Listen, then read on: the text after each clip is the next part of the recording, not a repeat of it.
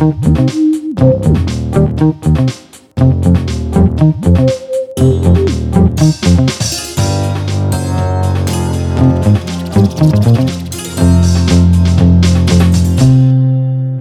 чё, хауди-хо, друзья? Это подкаст Soundstream «Дневники Лоры Павловны». Меня зовут Митя Лебедев. Меня зовут Маша Погребняк. И специально для вас мы рассказываем о маньяках со всего света. И для вас мы находим случаи, которые запомнились самыми нестандартными методами, самыми неприятными мотивами и самой неоправданной жестокостью. И попутно мы пытаемся понять, насколько у нас это получается, понять причины, триггеры, отправные точки, разобраться в том, как убийца становится убийцей и вообще зачем и почему почему он делает то, что он делает. Да. И вот, говоря о триггерах, судя по всему, один из самых наших частых триггеров — жадность. Ну да. Да, опять жадность, э, извините, пожалуйста, мы как бы, не мы, а наши герои, наверное, не блещем какой-то, каким-то разнообразием, но мы опять говорим о жадности. Итак, Маша, как ты считаешь, насколько далеко может человек зайти в погоне за деньгами? Ну, судя по тому, что я знаю о мире, к своему скромному 29-летнему почти возрасту, я думаю, что очень далеко. И учитывая то количество кейсов, которые мы с тобой рассмотрели, как бы человек может убить другого и далее, далее, в общем, расчлените, фу, это... Ну да. Короче, общем... все достаточно печально. Ну, в общем, да, были у нас уже ребята, и которые были изобретательные, которые были не настолько изобретательные, которые не останавливались перед убийством знакомых людей, не говоря уж о незнакомых, но, но вот как ты считаешь, насколько бесчеловечной сволочью нужно быть, чтобы пойти на убийство собственных близких. Да ладно, близких, собственных детей. Ну, учитывая, что мне встречались подобные случаи с убийством близких, с убийством, ну, детей, честно говоря, не вспомню. Вот это все, это, честно говоря, меня уже перестало, честно говоря, удивлять, потому что человек, который жаждет убийства, ему совершенно не важно, кто перед ним, к сожалению. Ну вот, не готовы удивляться Мария, Готовься удивиться еще разок. О, господи, да. Я чувствую, что, возможно, у меня все еще что-то осталось в пороховницах. Без спойлеров, поехали.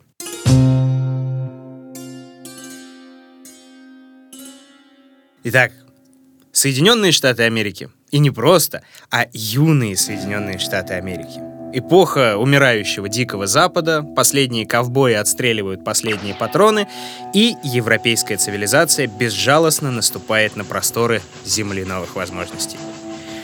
И вот на вокзале города Лапорт, штат Индиана, останавливается поезд. Из него выходит мужчина такой средних лет. Ну, как и многие другие, он сюда приехал в поисках лучшей жизни. Хотя, в общем-то, он и дома не бедствовал, но тем не менее, в город его привела заманчивая классная идея — познакомиться с богатой хозяйкой фермы. И если получится, очень и очень удачно жениться. Hmm. Вот он садится в дилижанс, говорит адрес и спустя какое-то время доезжает до такой добротной крепенькой фермы недалеко от города. И там его встречает такая же, как и ферма, крепкая, здоровая такая тетка-хозяйка. Ну, в общем-то, с ней и нужно завести как раз подобающее знакомство. Она, конечно, далеко не красавица в глазах нашего героя, да и, в общем-то, годы не пощадили ни грации, ни нежности, но, в общем, смотрит она на своего гостя, что называется, глазами недоенной коровы. О, и... господи, Митя, какая метафора, да. прости. Глаза недоенной коровы. Да-да-да. Вот, и в переписке с ней э, мужчина явно видит, что хозяйке просто жизненно необходима любовь, а ее ферме крепкая мужская рука. Ну, как это мы любим у нас на Западе. Вот, и все эти обстоятельства как нельзя кстати соответствуют ожиданиям нашего господина. И новая жена, жена-то они будут уже через пару месяцев, это как бы точно можно сказать, будет влюбленно смотреть ему в рот, верить каждому слову просвещенного городского мужа. Ну, правда, у нее трое детей, но это как бы ладно, это не проблема. И первое время их присутствие даже можно потерпеть, потом сплавить в какую-нибудь школу в другом городе, ну, еще лучше штате, чтобы не мешали. Слушай, что за омерзительный какой-то тип? Отвратительный. Да, не самый приятный товарищ, но тем не менее. День близится к концу, семья садится ужинать, и гостю отводят почетное место прямо во главе стола. Хозяйка говорит детям, мол, вы там на кухне поешьте, сама она готова отдать вечер исключительно новому другу по переписке. Даже еду подает сама, без кухарок, без служанок, без всего. На ужин свиная отбивная. Наш гость ест, ест с аппетитом, трав, приправ, может быть, многовато на его вкус, но ничего. Если он захочет, она как-нибудь готовить научится. За ужином они обсуждают самые разные темы, мол, как идут дела на ферме, какой доход у будущей невесты, что сеяли в прошлом сезоне. Это, разумеется, его вопросы. Но и хозяйка тоже интересуется, а правда ли, мол, что у него есть деньги от кое-какого предприятия в его родном городе, сколько он скопил, сколько он с собой привез и привез ли что-нибудь, вдруг ему захочется сделать ей какой-нибудь подарок. Ну и за всеми этими вопросами гость замечает, что что-то неладное. Болит в груди, в глазах рябит, руки не слушаются, дышать трудно. И он падает на пол.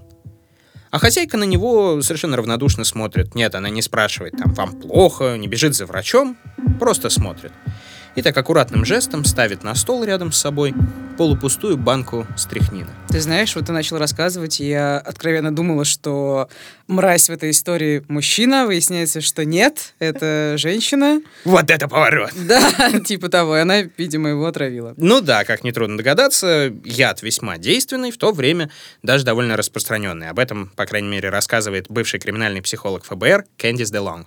Женщины-серийные убийцы часто используют яд. Он позволяет даже не приближаться к жертве. И стрихнин был в те годы крайне популярным. Если им отравится человек, у него начинается жуткая боль в животе, судороги и конвульсии. И до своей довольно скорой смерти жертва пребывает в полном сознании. Спокойно смотреть на это могут немногие. Или садисты, получающие от этого удовольствие, или хладнокровные убийцы, которым ничего не стоит лишить человека жизни. А ты помнишь, у нас была в первом сезоне замечательная женщина, Тамара, которая делала примерно то же самое, да. тоже травила родственников и тоже, по всей видимости, была из вторых, да, те, что хладнокровно наблюдают за смертью. Да-да-да, вот. И, собственно, как и героиня нашего первого сезона, она смотрит, как несколько долгих минут ее гость бьется в предсмертной агонии и, наконец, умирает. И после этого женщина не спеша шарит по его карманам, по дорожной сумке, находит там деньги и впервые за вечер улыбается. Что это за баба? Ее звали Бель Соренсон Ганнес. Ну, у нее вообще было очень много имен, прям очень много, и очень много прозвищ. Соответственно, газеты называли ее «Адская Бель», по-английски это особенно хорошо звучит, Hell's Bell. Да. Да, по созвучию с адскими колоколами, mm-hmm. а тут вот Hell's Bell. А, еще у нее было прозвище Черная вдова, хотя она вообще не похожа на эту вашу Скарлетт Йоханссон из Мстителей. И мое любимое Леди Синяя Борода. А, по аналогии с, э, со сказкой, да? Да, да, все, Шарль а, описал. Синяя борода убивал уже своих жен, а здесь, видимо, наоборот. Ну вот да, э, тут, несмотря на то, что мы рассказали про какого-то стороннего мужика, у нее на счету было несколько десятков вот таких сторонних мужиков. Начнем с этого. А еще двое мужей и несколько детей. Как чужих, так Мария и своих. Господи. И не говори. Ну вот, хоть я тебя в начале эпизода и увел в Штаты, а родилась наша сегодняшняя героиня совсем не там, а на другой стороне земного шара, в Норвегии. В маленькой деревушке среди фьордов и скал. Отец каменщик, мать крестьянка, семеро детей по лавкам, и вот в 1859 году на свет появляется восьмая девочка, называют ее Брунгильда. Брунгильда Полсдоттер Сторсет. Росла она обворожительной, тихой и нежной такой девочкой-принцессой, сельской, пасторальной. Вот это вот все. Потом раз, скакнули гормоны, деревенский воздух, парное молоко тоже в стране не стояли. И выросла она вот настоящая мечта фермера. Такая крепкая девица под 2 метра ростом, 90 кило чистых мышц. Ну, в общем, кровь с молоком. Такой, ух. Вот. И э, сочетались в ней, казалось бы, относительно несочетаемые вещи, железный характер и покладистость некоторая, сельская простота и романтичность благородных девиц. Какая противоречивая ну. девушка, еще и романтичный, и железный характер. А романтика, наверное, ей была не нужна, раз она, по всей видимости, занималась тяжелой работой ну, фермерской. Да, как-то она, в общем, была ни к селу, ни к городу, но, как у классика, и жить торопится, и чувствовать спешит. И в одном документальном фильме, по крайней мере, э, который посвящен ее жизни, я нашел никем не проверенную, не особенно подтвержденную историю. Вроде как в юности она забеременела и собиралась начать новую взрослую жизнь. Но внезапно мечты разбились о чугунную реальность. По неизвестным причинам на нее напал какой-то местный негодяй и ее избил. В том числе ногами, в том числе в живот, к сожалению. Такая вот печальная уже деревенская легенда, которая передается местными из поколения в поколение. Так ее, по крайней мере, от своей бабушки услышала жительница вот этого места Сельбу э, Ингер Йохан.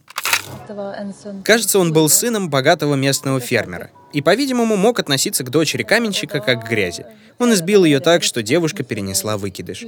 Если эта история и правда случилась на берегах озера Сельбу, то она вполне могла стать основой для всей дальнейшей жизни Бель Ганнес.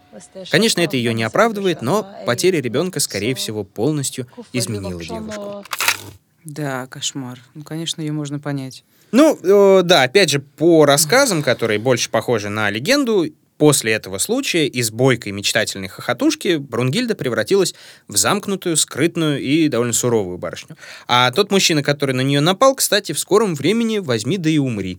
По симптомам было похоже то ли на рак желудка, то ли на язвенный колит. Эту деталь я тебе предлагаю отметить, сделать галочку и запомнить на будущее. Ну да, я примерно понимаю, что ты имеешь в виду. Ну-ну, и что было дальше? Ну вот, несколько лет девушка работает на окрестных фермах, копит на заветную мечту — переехать в Штаты. Причем не просто в Штаты, а прям э, вслед за старшей сестрой, которая тоже уехала на землю обетованную. Ей тогда было больше 20, по-моему, лет, когда она смогла накопить достаточно, чтобы сесть на пароход и все, отправиться за горизонт. И буквально ступив на берег Нового Света, она полностью меняет свое громоздкое норвежское имя на простенькое и ни к чему не обязывающее Бель. Ой, это как э, в мультике диснеевском, помнишь? Да. А, ну, «Красавица и чудовище», Белль — это красавица. Такая это Бель, так вот. Да. Да. Трансформация интересная из Брунгильды в Белль. Именно так. Ну, хотя, конечно, внешне оно и... Но... Она не совсем Белль, да? Не Она совсем. скорее Брунгильда. Она скорее Брунгильда, но все еще та же самая огромная барышня, которая, ну, не совсем это отличалась красотой, по фотоснимкам, по крайней мере, видно. Тем не менее, она довольно шустро находит работу, работает служанкой и несколько лет живет таким образом в новом мире. А потом так и вовсе жизнь меняется к лучшему, потому что в 1884 году, в возрасте 25 лет, она встречает некого Матса Соренсона, такого же выходца из Норвегии, как и она, и он на ней женится. Новая семья переезжает в собственный дом, а затем открывает маленькую кондитерскую лавку. Но тут такая вот какая-то незадача, дела идут из рук вон плохо, денег не хватает, и бизнес, что называется, не окупается. И тут происходит чудо. Лавка сгорает дотла. А за ней следом и дом семьи Соренсон. А почему это чудо? А вот, по удивительному стечению обстоятельств, скажу я тебе, Маш, и лавка, и дом были на кругленькую сумму застрахованы. Фу, ну что Да. ж такое, а? Ну и семья, соответственно, получила за этот э, чудесный пожар очень неплохие деньги. Ну, то есть все сложилось настолько удачным, что чудо было вполне себе рукотворным. То есть они самостоятельно подожгли дом с магазином, а как их не поймали? Наверняка можно было каким-то образом их вычислить. Ну, в теории, да, это вроде как мошенничество, но тогда, видимо, э, вот эти расследования страховых махинаций не были поставлены на такой лютый поток, как сейчас. Но факт остается фактом, им в итоге удалось обмануть страховщиков и получить деньги. И в результате эта неплохо отработанная схема на ближайшие годы станет чуть ли не основным способом заработка для нашей Бель.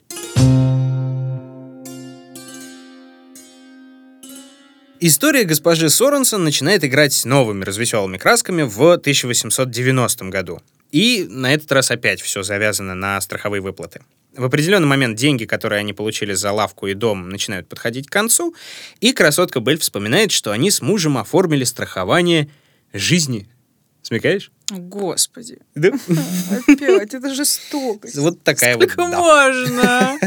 Ну ладно, давай, рассказывай. Да, вот э, причем ты даже представить себе не можешь, насколько это все было классно и насколько цинично провернуто. 30 июля 1890 года было датой особенной, потому что в этот день заканчивалось действие старой страховки и одновременно начиналось действие новой.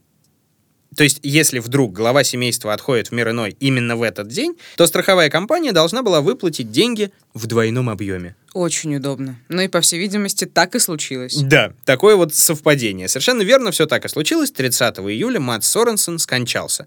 Якобы от сердечной недостаточности. Какая жесть, А вот господи. напоминает тебе что-то, да, эта формулировка от сердечной недостаточности? Да, это опять Тамара Иванютина. Там то же самое было, когда она травила своих жертв. Совершенно тот же диагноз. Ну да, но тут вот э, не талий, правда, здесь э, немного другая штука.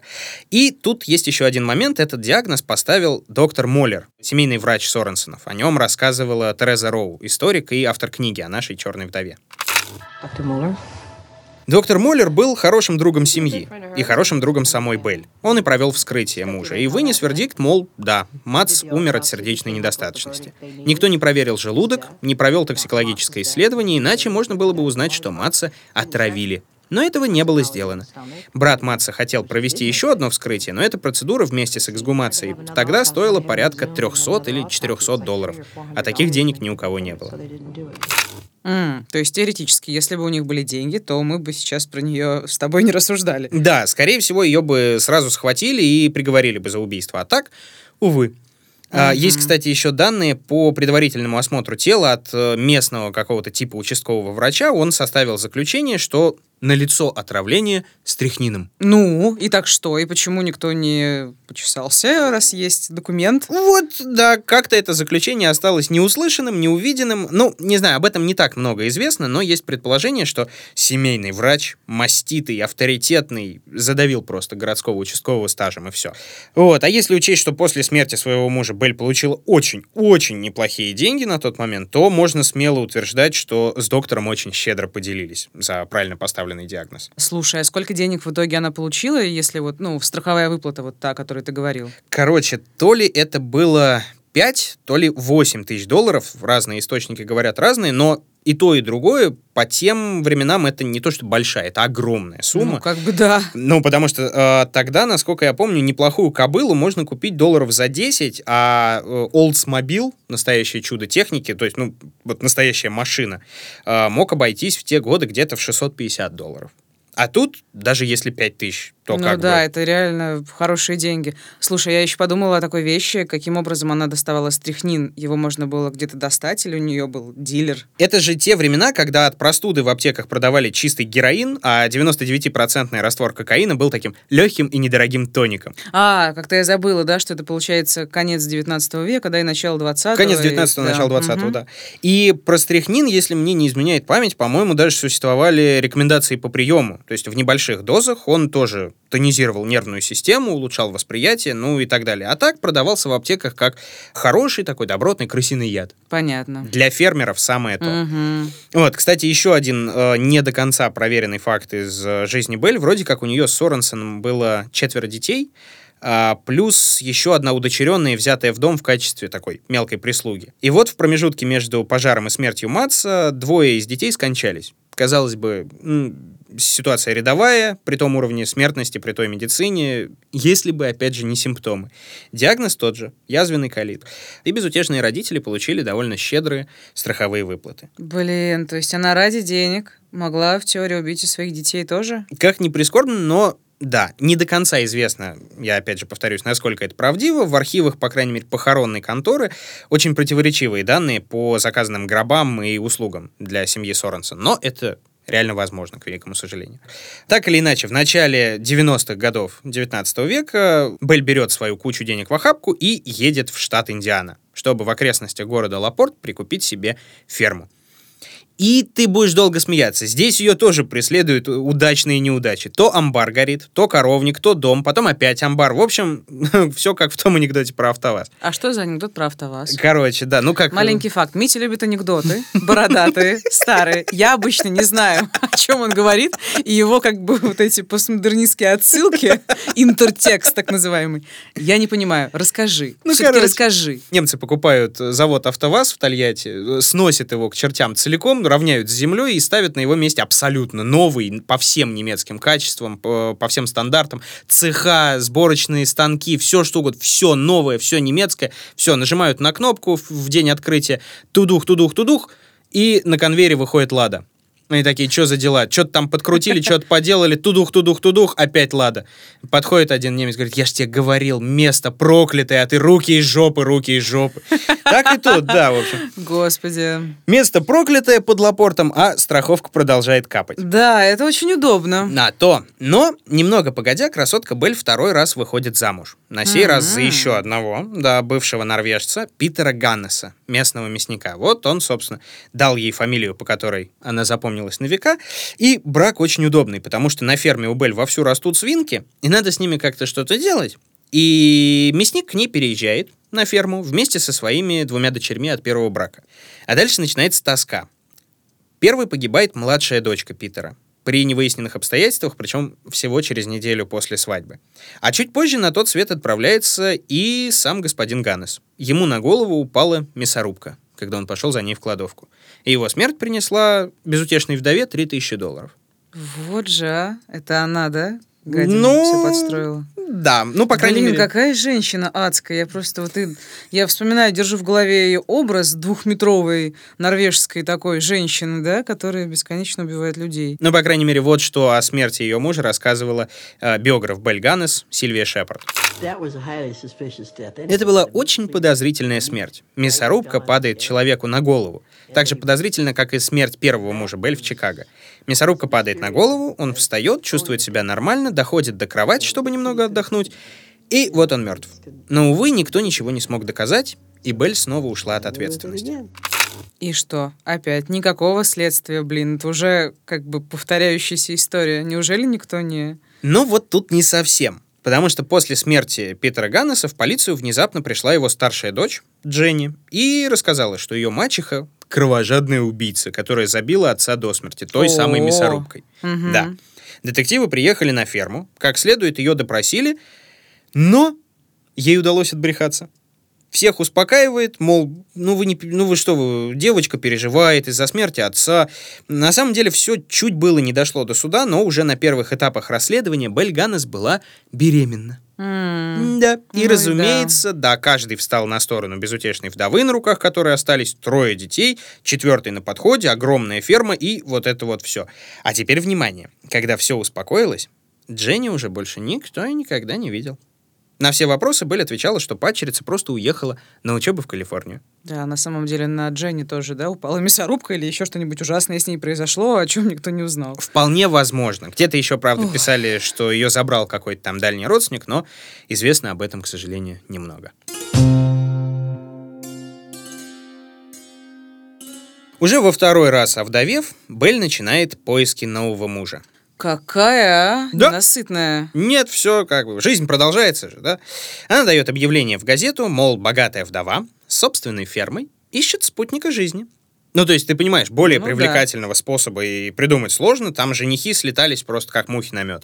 И ей приходили письма со всей страны. И она Вау. отвечала, она отвечала, выбирая наиболее богатых и наиболее одиноких. И получается, бездетные вдовцы, холостяки и прочие состоятельные граждане без семьи стали для нее вот таким самым лакомым куском. И вот этим товарищам она писала, ну, честно тебе скажу, такие письма. То есть, ну, серьезно, потрясающие по своей чувственности, по воодушевленности, по возвышенности. Ну, вот чистая поэзия. Вот послушай одну из них. Дрожайшему в мире другу нет на свете женщины счастливее меня. Ведь я знаю, что ты теперь приедешь ко мне и станешь моим. Уже по письмам я вижу, что ты все, чего мне хочется в этом мире. Мы будем одни жить вместе. Что может быть прекраснее? Думаю о тебе постоянно. Когда лишь читаю твое имя на бумаге, на конверте, мое сердце трепещет от восторга. И когда кто-нибудь из моих дорогих детей произносит твое имя вслух, для меня оно звучит прекрасной музыкой. Я люблю тебя. Приезжай и оставайся навсегда. Да, какие мерзкие сопли в сахаре, фу.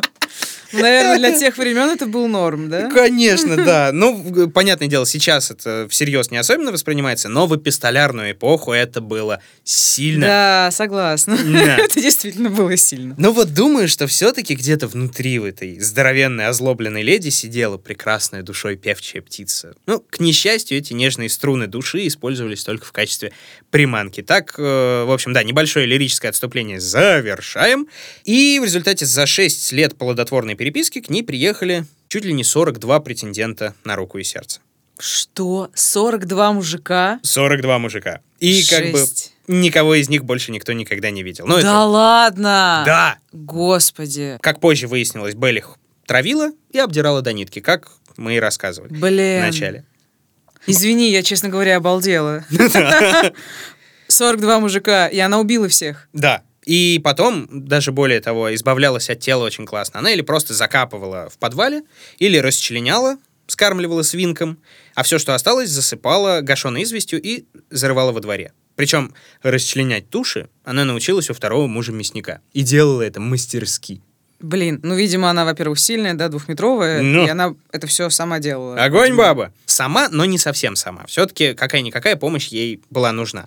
И на этот случай у нее всегда под рукой был верный помощник. Очень такой классный товарищ по имени Рэй Ламфер. Типичный поехавший черт из готических романов того времени, если честно. Полностью одержимый своей хозяйкой, просто безумно влюбленный, готовый на все ради одного ее ласкового слова. И если она просила закопать подозрительный мешок, купить стряхнин в аптеке или даже накормить свиней человечиной, он просто никаких вопросов не задавал, с радостью исполнял любой приказ. Блин, обалдеть. Но э, надо посмотреть, конечно, на его фотографии, потому что выглядел он реально соответствующе. У него есть вот фото из полицейских архивов. Представь себе такое сухое лицо, крупные висящие усы и безумные глаза на выкате. Прям вот на пол лица. Это прям как у профессора Франкенштейна был слуга Игорь. Да, хозяин. Да, Нам надо да, заниматься да. работой. да. Какой кошмар. Ну вот. И, дорогие друзья, мы уже потихонечку приближаемся к развязке нашей чудо-истории.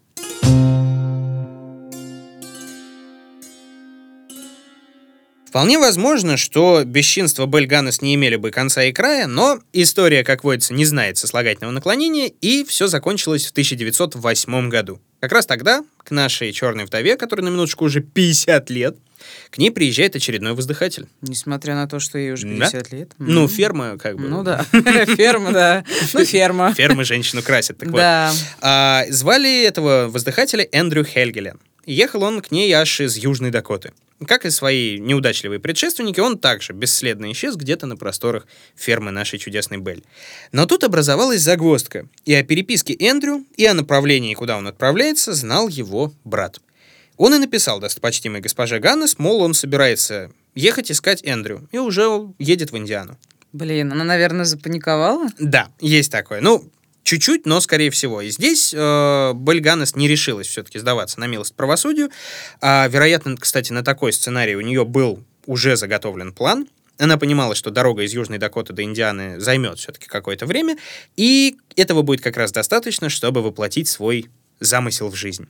А замысел реально поражает и изобретательностью, и чудовищностью. В общем, в кратчайшие сроки из Чикаго она выписывает служанку. И особенно тщательно Белль расписывает требования по внешности будущей прислуги. Для работы на ферме необходима рослая, крепкая женщина за 30. Рост желательно больше 190 сантиметров. То есть, как сама Белли, Ага. типа ее дублер. Ага, ага. Ну, понимаешь, к чему идет, да? Вот. Да. В результате к ней, правда, присылают барышню, очень похожую на нее по комплекции. И после этого хозяйка фермы ходит по соседям и начинает активно распространять пугающие слухи. Мол, ее слуга, это тот самый Рэй Ламфер, оказывается, он порядочная сволочь, и он ее самым непристойным образом возжелал. Ее, мать троих детей, и, значит, э, когда она отказала, этот черт пришел в бешенство, в ярость и пригрозил, что он спалит все ее хозяйство и всю ее ферму, а вместе с фермой и хозяйку, и семью. Да, элегантно. Да. И тут наступает момент истины. За пару дней до часа X, когда должен был, собственно, приехать ее возможный разоблачитель, она приступает к делу. Травит служанку и переодевает ее в собственную одежду. Так, подожди. Травит служанку. И переодевает ее в собственную одежду. Ага, все, спасибо. Затем заходит в комнату к детям, к собственным трем детям, и каждого душит подушкой в их же кроватях, пока они спят. О, господи. А затем поджигает дом и сбегает. Растворяется за горизонтом. И больше ее никто не видел. Да ладно, ее не поймали даже тогда? Да, да. То есть Белль Соренсен Ганнес избежала правосудия. Одна из немногих наших героинь, героев, которая так и не была поймана. Да ладно, я уже ожидаю развязки, что ее, не знаю, расстреляли, расчленили или что там с ней могли, ну, не расчленить, ну, хотя бы расстрелять или посадить. О, господи, ну давай, что, что было дальше в итоге? Ладно, э, короче, сейчас я перед тобой, Маша, и перед всеми нашими слушателями дико извиняюсь, но то, что Белль сбежала, это на самом деле только теория. Так, что происходит? Что ты меня, кошмар, э, нервы мои испытываешь Короче. старческие. Э, Короче, когда к месту происшествия подоспели власти, они э, увидели только тлеющее пожарище и четыре обгоревших трупа. Один взрослый, три детских. Причем взрослый труп был обезглавлен. А еще довольно шустро разыскали, задержали того самого Рэя Ламфера, который шатался по окрестностям пьяный. Почти все соседи на него указали, обвиняли в том, что он таки добился своего, чего хотел, и сжег свою несчастную хозяйку вместе с детьми. А сам Ламфер был, ну, мягко скажем, он был в высшей степени удивлен, потому что полиции он сначала рассказывал, что он вообще не при делах, что он не знает, что происходит. Потом потихоньку переобулся, сказал, что должен был поджечь дом, действительно, по приказу своей хозяйки, но не захотел, на отрез отказался. Потом опять вернулся к прежним показаниям. В общем, метался как уж на сковороде и вообще выдал властям мало чего связанного. Ну, детективы подумали, ну, сумасшедший, что возьмешь. Но продержали довольно долго, и за это время он э, смог хоть и путанно, но рассказать, что, собственно, делала его прекрасная хозяйка все это время. А, то есть он рассказал, как она убивала этих женихов, он же ей Ага. помогал, и был Ага. ей подельником. Вот. И в итоге ферму перекопали вдоль и поперек и нашли вот то самое действительно пугающее количество останков. О, Господь. Да, ну тогда методы опознания были очень далеки от современных, но, к примеру, тот же господин Хельгелен, который приехал в поисках брата, последнего, кто к ней наведался, он все же узнал его по одежде, так что стало понятно, что как минимум часть трупов на ферме — это дело рук той самой Бельганес. Да, хорошо. А что с исчезновением и с подменой вот э, служанки, которую она в итоге отравила? Вот тут все не так ясно, потому что версия побега родилась, опять же, из показаний помешанного Ламфера, и зацепились за нее довольно знатно, об этом как раз рассказывала э, биограф Ганнес Сильвия Шепард. Голову так и не нашли. Но были данные, что у Белль был стоматологический мост в челюсти. Так что власти наняли эксперта с Запада, золотодобытчика по фамилии Шульц. Он приехал и развернул на бывшей ферме настоящий ленточный конвейер, как тот, на котором добывают золото. И фрагмент искусственной челюсти нашли. Его отнесли к местному дантисту, и тот сказал, все так, он его сделал для Белль. Но вот вопрос, почему в пожаре расплавились часы и прочие штуки, а металлические зубы остались целы? Так, то есть получается, что она, по всей видимости, подбросила свои зубы и свалила.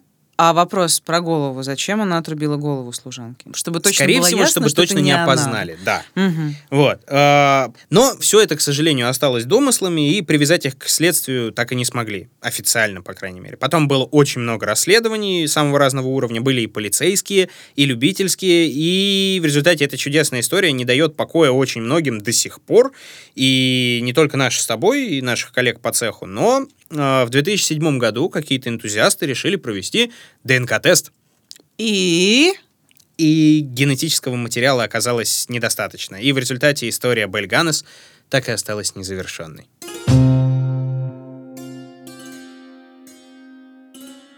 Слушай, да ладно, то есть вот так все кончилось бездарно. Она убежала, никто ее не нашел. А ну, у тебя есть какие-то свои мысли или там вот на основе того, что ты прочитал, как тебе кажется, как это было? Ну, мне лично, конечно, куда ближе история с побегом. Потому что все-таки такая женщина, как Белль, как мне кажется, не могла просто взять и сгореть, чтобы не сдаваться полиции. Да, это, в общем-то, вполне убедительно. Слушай, такой вопрос про деньги. Угу, да. Зачем ей было столько много денег? Ну, у нее уже окей была ферма. Зачем? Снова эти бесконечные убийства, 42 жениха. Такие вопросы задаешь, неудобно даже. А, понятно. Не- Золота много не бывает. Глупое животное, как говорили в «Золотой антилопе». А надо сказать, что по показаниям того же Ламфера и по приблизительным подсчетам следователей, у нее на момент побега с собой, внимание, должно было быть 250 тысяч наличными. Это же дохрена. Ты же говорил, что 5 тысяч это уже много, а 250 это, господи... Это нереально много. Это вот э, он был неприлично богат, да, как в золотом теленке. То есть э, для простой фермерши это вот реально дохрена. На сегодняшние деньги это в районе 6 миллионов долларов. Блин, а как она эти деньги вообще с собой таскала, господи? В редикюле. же Не было, наверное, банков или что? Каким образом она их... Наличными. В редикюле, скорее всего, так. Ну, прям Ну, кино. Да, да. Вот, есть еще история, правда, что где-то на севере спустя какое-то время нашли какую-то женщину, некую Эстер Карлсон, которая внешне была на нее отдаленно похожа, и она вроде как тоже травила народ стряхнином, а потом двинула кони от туберкулеза. Но, э, в общем, этот случай, да, пытались как-то связать с исчезновением Белль, но что-то не преуспели. И в любом случае Белль Соренсен Ганнес стала одной из первых, если вообще не первой женщиной-серийным убийцей в Соединенных Штатах Америки. И она довольно органично встроилась и в фольклор, и в городские легенды. Ну, понятное дело, э, на Западе это любят. На месте ее фермы, разумеется, устроили музей с завораживающими старыми пленками. Там и она сама, эта дородная страшноватая дама в окружении трех детей в белых платьицах. Там ее юношеские фото, там снимки нескольких жертв, в частности, э, судебный снимок, раскроенный череп второго мужа, того самого Питера Ганнеса, которого забили мясорубкой. А еще, надо сказать, жуткое зрелище, потому что снят там не просто череп, а вместе с отходящими кожными покровами. Ну, О, да, ну то есть э, в том виде, в каком его и обнаруживали по прошествии там определенного времени, со следами вскрытия. Ну, в общем, что-то такое. Человеческую голову отдаленно напоминает, но очень красноречивый характер повреждений. И в дополнение ко всему веселью. В честь Бель Ганнес назвали Стаут, по отзывам не самый плохой. Это пиво, если что. Да, и есть э, пара кантри-баллад, посвященных черной вдове, адской Бель. Black widow of the heartland. She and love will never be together. И это, черт возьми, поэтично, потому что как бы she and love will never be together, а все ее жертвы... О, господи, вот эта история. Да, Блин, Митя, мне вообще как-то обидно, если честно. есть такое. Трындец, друзья, трындец. Ну, вообще, с другой стороны, вот это вот ты мне все рассказал, да, это реально похоже, вот просто идеальный сюжет для кино, для сериала, для фильма. Это было очень давно. Обаяние Старого Запада, дикого, дикого Старого Запада. В общем, история невероятно фактурная, но обидно, обидно, что, скорее всего, ну, с шестью миллионами долларов на Ну да. нынешние деньги сбежала и жила там себе. Она же могла эмигрировать, да, вполне вероятно. Совершенно спокойно. Она могла куда-то уехать, она могла жить э, под другими именами, под другими фамилиями, и вообще жить в свое удовольствие и, возможно, продолжать свои чудовищные убийства. Ну или ей это надоело, она решила там пожить, как просто там пожилая обеспеченная пенсионерка. Выйти на пенсию, классно. Короче, обидно мне, Митя, обидно. Это очень, конечно, крутая история, но омерзительная, как и все наши истории. И Но- мораль есть в ней, потому что большинство жертв Ганнес — это же, по сути, те самые люди, которые сами руководствовались жадностью. Ну, то есть не поехали бы они за средствами старой вдовы, ничего, в общем-то, и не случилось бы. Так что, друзья мои, делайте выводы, а это был подкаст «Дневники Лоры Палны». Меня зовут Митя. Меня зовут Маша. Давайте там э, жмите на колокольчики, на любые другие картинки, чтобы подписываться на уведомления и не пропускать ни одного нового выпуска. Да, также новые истории ждут вас в мобильном приложении SoundStream и на любых удобных вам площадках. Ну и пишите нам, понятное дело, мы всегда рады вашим комментариям. Ну, и это самое. Будьте осторожны. И будьте счастливы.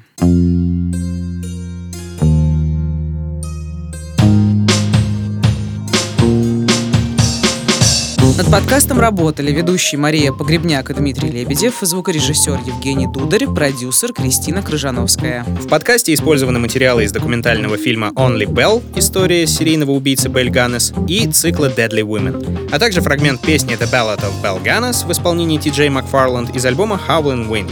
Be Aware Records 2007 год.